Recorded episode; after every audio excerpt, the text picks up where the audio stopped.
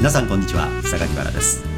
今日も興味深い事例や大きな数字意外な事実などなどビビッときたものは何でもご紹介してまいります。あなたの夢が少しでも実現しやすくなりますように。それでは行ってみましょう。この番組はデータサイエンティスト株式会社の提供でお送りします。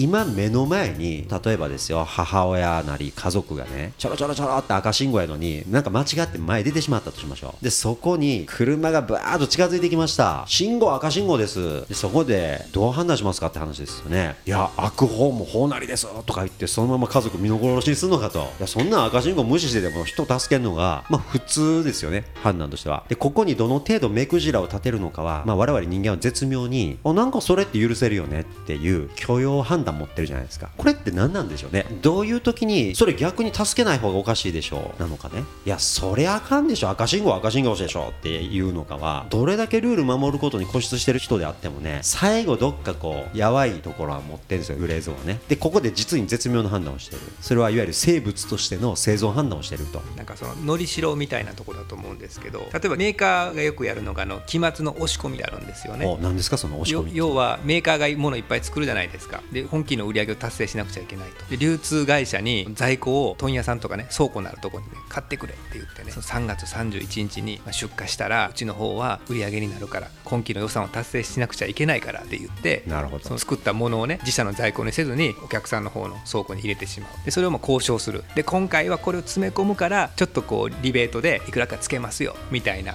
ところまでやる。押し込むのも OK リベートも OK でもたまにあるのがいざ蓋開けたら物がないです。作るのが間に合ってませんっていうことがそれやばい。でも架空伝票で突っ込むケースもあるんです。まあ、これがちょっと川越えたみたいなところになってくるんですけど。なるほど。書面だけで売り上げを立てて実は売るものなかったんですという話ですか、はい、そのあたりのこう微妙なところ。これはもう最後はある意味日本の会社って上司は黙認するんですね。なるほど。でそういうふうな文化で育った営業マンがいずれ上司になるとそういう文化になっていきますよね。確かに。で徐々にタガが外れていきますよね、それによって例えば正義感にあふれた若手はどういう反応するもんですか？それは良くないって言って会社を去るかもう染まるかどっちかしかないですね。なるほど。大体染まりますねやっぱりもう多くの人は。染まりつつも納得していないみたいなその狭間でたくさんの人が悩んでそうな悩んでますね。感じしますね。悩んでますけどやはり数字達成営業マンは目標達成しないと99%は0%と一緒だとか言われますからね。なるほど。よくね上場会社なんかでねコンプライアンス大事ですってやってるでしょ？私ね何回か IPO のね手続きに関わったことがございましてね若い頃に IPO っていわゆる株式を上場していない企業が上場したりとかあと東証2部の会社が東証1部に上がるときとかもう実にいっぱいいろんな手続きとか審査があるん。ですよでそこでね主幹事証券会社といいましてね、えその手続きを手伝ってくれる証券会社の審査部というところから調査チェックが入るんです。ほんまに上場させて大丈夫な会社かなとかいろんなことをヒアリングされたりちゃんと規約は揃ってますかとか内部基準はありますかとか言っていろんな提出を求められるんですが今あのしげさんがおっしゃったようなこういう局面において御社ではどう判断するんですかみたいなその良識を問うような質問っていうのはね私ね一つも聞いたことないですね。聞いたことがないんです。よ今最近はあるかもしれませんが、は私がそういうことに少し関与していたはい。十数年前とかはね、そんなん聞いたことなかった。でも当時はコンプライアンスって結構叫ばれてた時でしたからね。ねしげさんがおっしゃったような局面でその押し込みとか架空伝票とかっていうんですか？いくつかのそういうモデルケースを題材にしてそして抜き打ちでいろんな現場社員にヒアリングをしてみたら出るわ出るわもうどんどん出てきたってことになりますとまあ当然その企業っていうのはリスク高いですから上場させるのも危険かなというふうにやればいいですのにね。ここ最近はやはりかなりうるさくなってるので、まあ、いわゆる飛ばしとか架空売上みたいなことはほぼほぼないのかなと予想はするんですけども10年ぐらい前は結構そういう話は身近で見聞きはしていてそのさらに、まあ、上司の武勇伝あるじゃないですか部長が俺が若い頃はなみたいな時はもうとんでもないんですよね。あそれでも世の中回ってたんだっていうような。その上司の方は、い。それぐらい俺は熱意を持って売り上げを立ててきたんだというまさに武勇伝として語られるわけ語られるんですよね。これ面白いなと思うんですけども恥ずべき過去ですよね。ある意味。あの最近こうニュースになっている、まあ、芸人さんたちが、まあ、闇営業みたいな形で営業されてる時に昔のいろんな召喚集の中で当たり前だったことが今はそうじゃなくなってる。でもそれを世間は許さないじゃないですか。でもつい多分20年ぐらい前までは、まあ、そういう世界だよねってみんな思ってたっていうのがあると思うんですけどもさっきの価値観の気持ち悪いっていうところで話に戻りますけど昔は当たり前だったことがもう今は全然許されないみたいなことはあるので、まあ、それを武勇伝として語るのか昔はまあこういうこともあったけど今はもっとちゃんとやろうねって語るのかっていうのは結構人によるのかな。そういう武勇伝を持っている方々を一堂に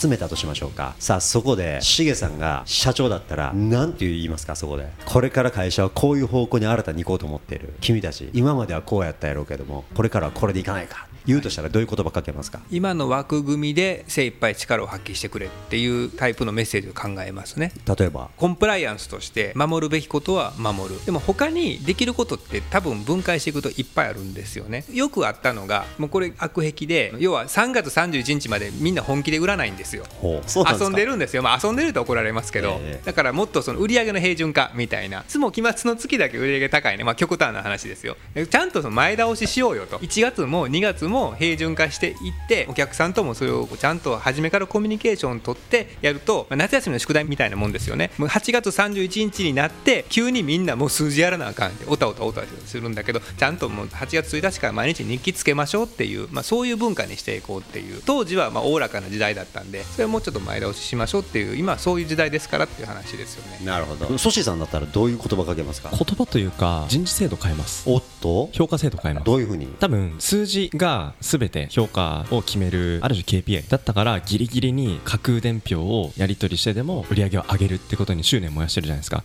でも売り上げだけが KPI じゃない。例えばその四半期で何回お客さんにアポイント取って商談してそこでどういうそのやり取りをしてきたかっていうある種定性的な商談の数プラスそこでの定性的な話。これを一つ KPI と置いて売上プラスそういったところを見るぞっていうことに評価基準変えるっていう風にしたら架空伝票やってたのがもうなんかあののれんに腕押し状態になるんじゃないかなっていうふうに言うと、まあ、その武勇伝ももう過去のもの。っていう風にまあなるかなと思うので武勇伝たくさん持ってる人にもうそれやるなって言うと反発してもうこんな会社やってらんねえっていう風に なんか言って社員がいなくなっちゃったらそれはそれで困っちゃうかなと。その会社がもしそうするとすると、はい。経営者に相当な覚悟が必要かなと思うんですけども、ある意味上場会社の場合は売上利益の責任を持っているのでそれをそのままストレートに現場に下ろしていくことが経営者にとって一番楽なんですよね、うん。もうそのまま数字の責任をどんどんどんどん下に積んでいくなのでそこに定性的な KPI をもし入れるとすると何の KPI を入れるかっていう経営者側の責任というのが問われてくるので、そこに経営者が本来あるべき姿だと思いますよ。そこにどう関与してどういう人事設計をしてっていうところが売り上げに響いてくるっていうところの責任問題を経営者が引き受けると、だから俺たちが引き受けたことに関して数字の責任は取ると。行動の責任はお前が取ってくれっていうふうにその指示を出して責任を背負うっていうことを経営者がする覚悟があるかどうか。これ結構深い問題かなと思っていて、多くの会社はやっぱり数字の責任をそのままどんどんどんどんこう下にブレイクダウンしていって担当者にこう背負わせてでなんとかしろって中間管理職上位の管理職が言って数字を作ってるっていうのがまだまだ現状として多いんじゃないかな。これはなかなか一筋縄にはいかないテーマです。バラさんだったらどうする？いや前ね、はい。ロシアってねプーチンだったかがロシア人の脱税がひどすぎるとか言うて脱税しまくってる人たちがあまりにも多い国でそんな脱税するのみんなやめましょうよって言ったって聞き目ないわけですよね。でどうしたかって言いましたらねなんか期日を決めてこの時までにやっちゃってましたって。白状してきた人たちはみんな無罪方面もうそれ以降は絶対許さんからな。ってやったって言うんですよね。それで出るわ出るわ。もうその期日までにものすごい申告があったんですって。でそれはもう無罪方面なわけですよね、はい。ですからその国の経営とかね運営という非常に難しいレベルでことに当たるにおいてはもうそこまでの策も必要になってるっていうね、うん。これはまあうまくいった一つの例ですよ。ですから丸さが個別にね撃退していくのもいいんでしょうけれども、もうあまりにもひどかったら一刀両断にドカーンと言ってしまわなきゃいけないですからね。そういうやり方もあるっていうことですよ。ですから今まで皆さんがやってきたことは会社の売り上げに貢献しここまで会社を伸ばしてくる起爆剤になった。でもねと。ぜひちょっとこれからは会社の文化変えたいから。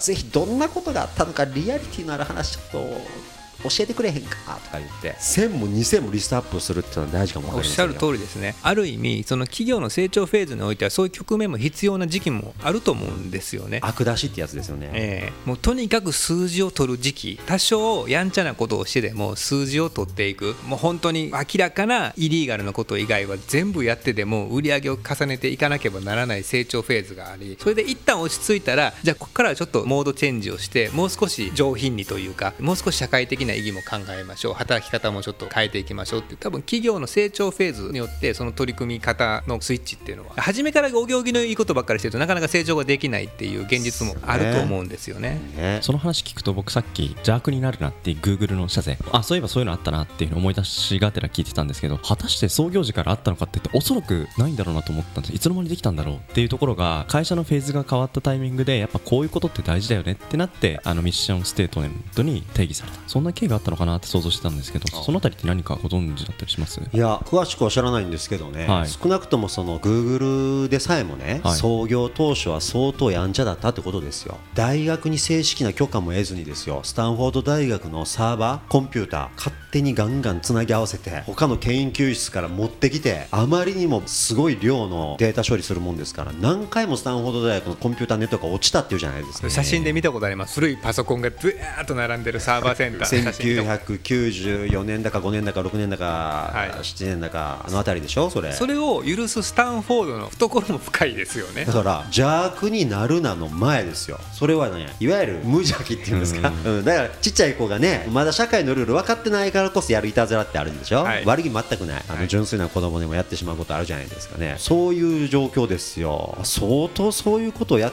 てげんこつもらって単行部いっぱいできたから、邪悪になるなって思い出ちゃいます。あのスティーブ・ジョブズもいろんな伝説がある中にアップル創業前は電話のただ掛けの機械を作って大量に儲けてそのお金でアップル1を開発したっていうエピソードがあの人の若い頃のエピソードって邪悪だらけですよ。ね邪悪だらけね。プライベート側はね、はい、昔の電話は音声で検知したのである特定の周波数の音を受話器に入れるとタダでかけれたらしいですね。なんかその機器を作ってもう大儲けした。スタートはなんかそういうところから始まって。まあ無邪気なところからねいろんなのも始まるんでしょうけどそれでも法令は守らなきゃいけませんのでその中でどんだけやんちゃをやりつつも皆さんにいいサービス提供していくかってことでしょうね。そののりしろを見つける能力って大事ですよね。ここまでは大丈夫みたいな完全に線が引かれてるわけじゃないじゃないですか線には必ず幅があるのでその幅の中でどう泳ぐか。あの赤信号なんかもね、はいどこからどこまでに至った時に赤信号渡ったと確定できるのかってあれ多分法律文には書かれてないでしょうおそらく、というのもますのはね横断歩道ってじゃあ4割まで行って引き返した時に赤信号渡ったと言えるのかとでも車ビュンビュン走りまくってるとこに4割出るって危険行為でしょ。それは何が適用されるんでしょうかね。いわゆる赤信号は渡ってないけど危険行為に該当するのか、ん。なんか別の法律が適用されるのかね。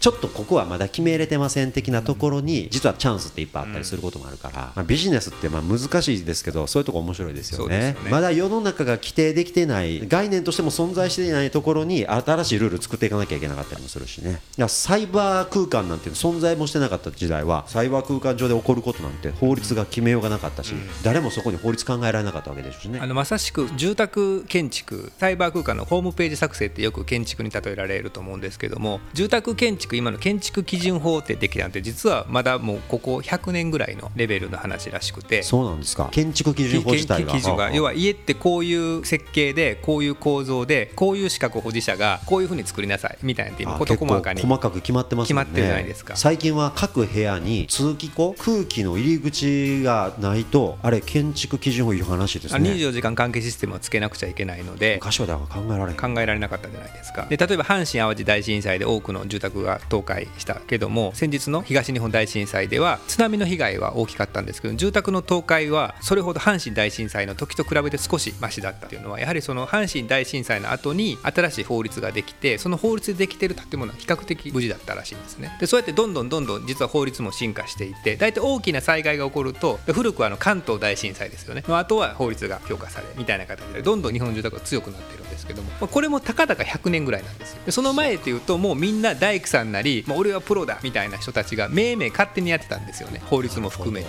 でウェブは今その状態なんですよね。ある意味。確かに。あのウェブデザインをまあ決めているような裏にはソースコードっていうのがありますけどもそれの書き方もある程度は決まってるとは言ってももうみんな好き放題書いて結構ぐちゃぐちゃですぐちゃぐちゃですから。見た目は綺麗でも裏のソースコード見たら結構めちゃめちゃ間違ってたりすることも結構ありますよ大工さんが作り方を金槌と釘とノコギリの使い方を知ってる人がもう分かった俺が設計までするからとか間取りがこうだからとかもうそこも全部やっちゃってるイメージですよもうね DIY レベルで家建てちゃってる可能性もあるわけですねこのサイバー空間上では。その中でも宮大工みたいな素晴らしい人ももちろんいらっしゃるのでものすごいいいそのウェブサイトを構築される方もいらっしゃれば本当に DIY でちょっと俺トンカチで打てるからみたいなのでもうそれでもも成立してしまうっていう。そこをまあ縛るルールが今ないので評価のしようがないっていうのが今の状態かなと思います。なんかね手塚治虫さんのね「日だまりの木」っていう名作があるんですよね。江戸時代のねお医者さんの権力争いの物語なんですよ。あの実に見事な名作なんでそこにもねちょっと似た話出てくるんですよ。お江戸の時代ね政府に仕えていたいわゆるお医者様のチームがあるんですけれどもいわゆる薬草を煎じて飲ませるとか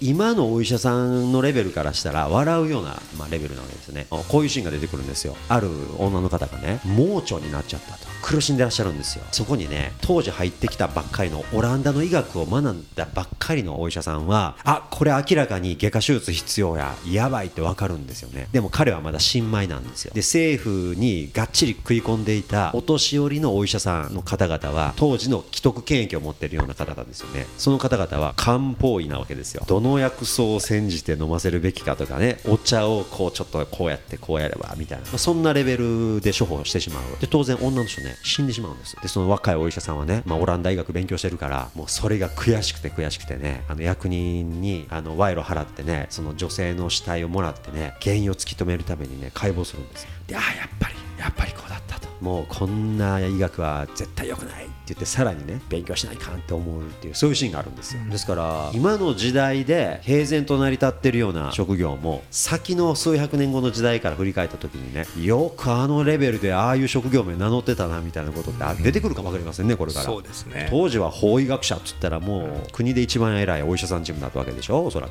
それが今の僕らから見たら手術の一つもできない。単なる薬草調合したりお茶をね選んでたみたいな人たちやっていうことじゃないですか。そんな時代に生まれへんかったらよかったですね僕たち。織田信長の頃ははい。人間50年とか言ってたわけじゃないですか。今は100年時代ですからね。もう倍生きるそうなるともう生き方そのものもかなり変わってくるじゃないですか。もう若い若いと言っても50が見えてきてる年齢になってきてる中で。じゃあ自分の職業というかまだ折り返し地点ですからね今これからじゃあ今まで生きてきた分の倍生きていくっていう時にそのさっきの職業の変化みたいなところを考えていったら今までやってきたことがそのまま通用するかその中で自分がどう立ち向かってていくのかというのはなんか考えるところがありますよね。この番組はデータサイエンティスト株式会社の提供でお送りしました。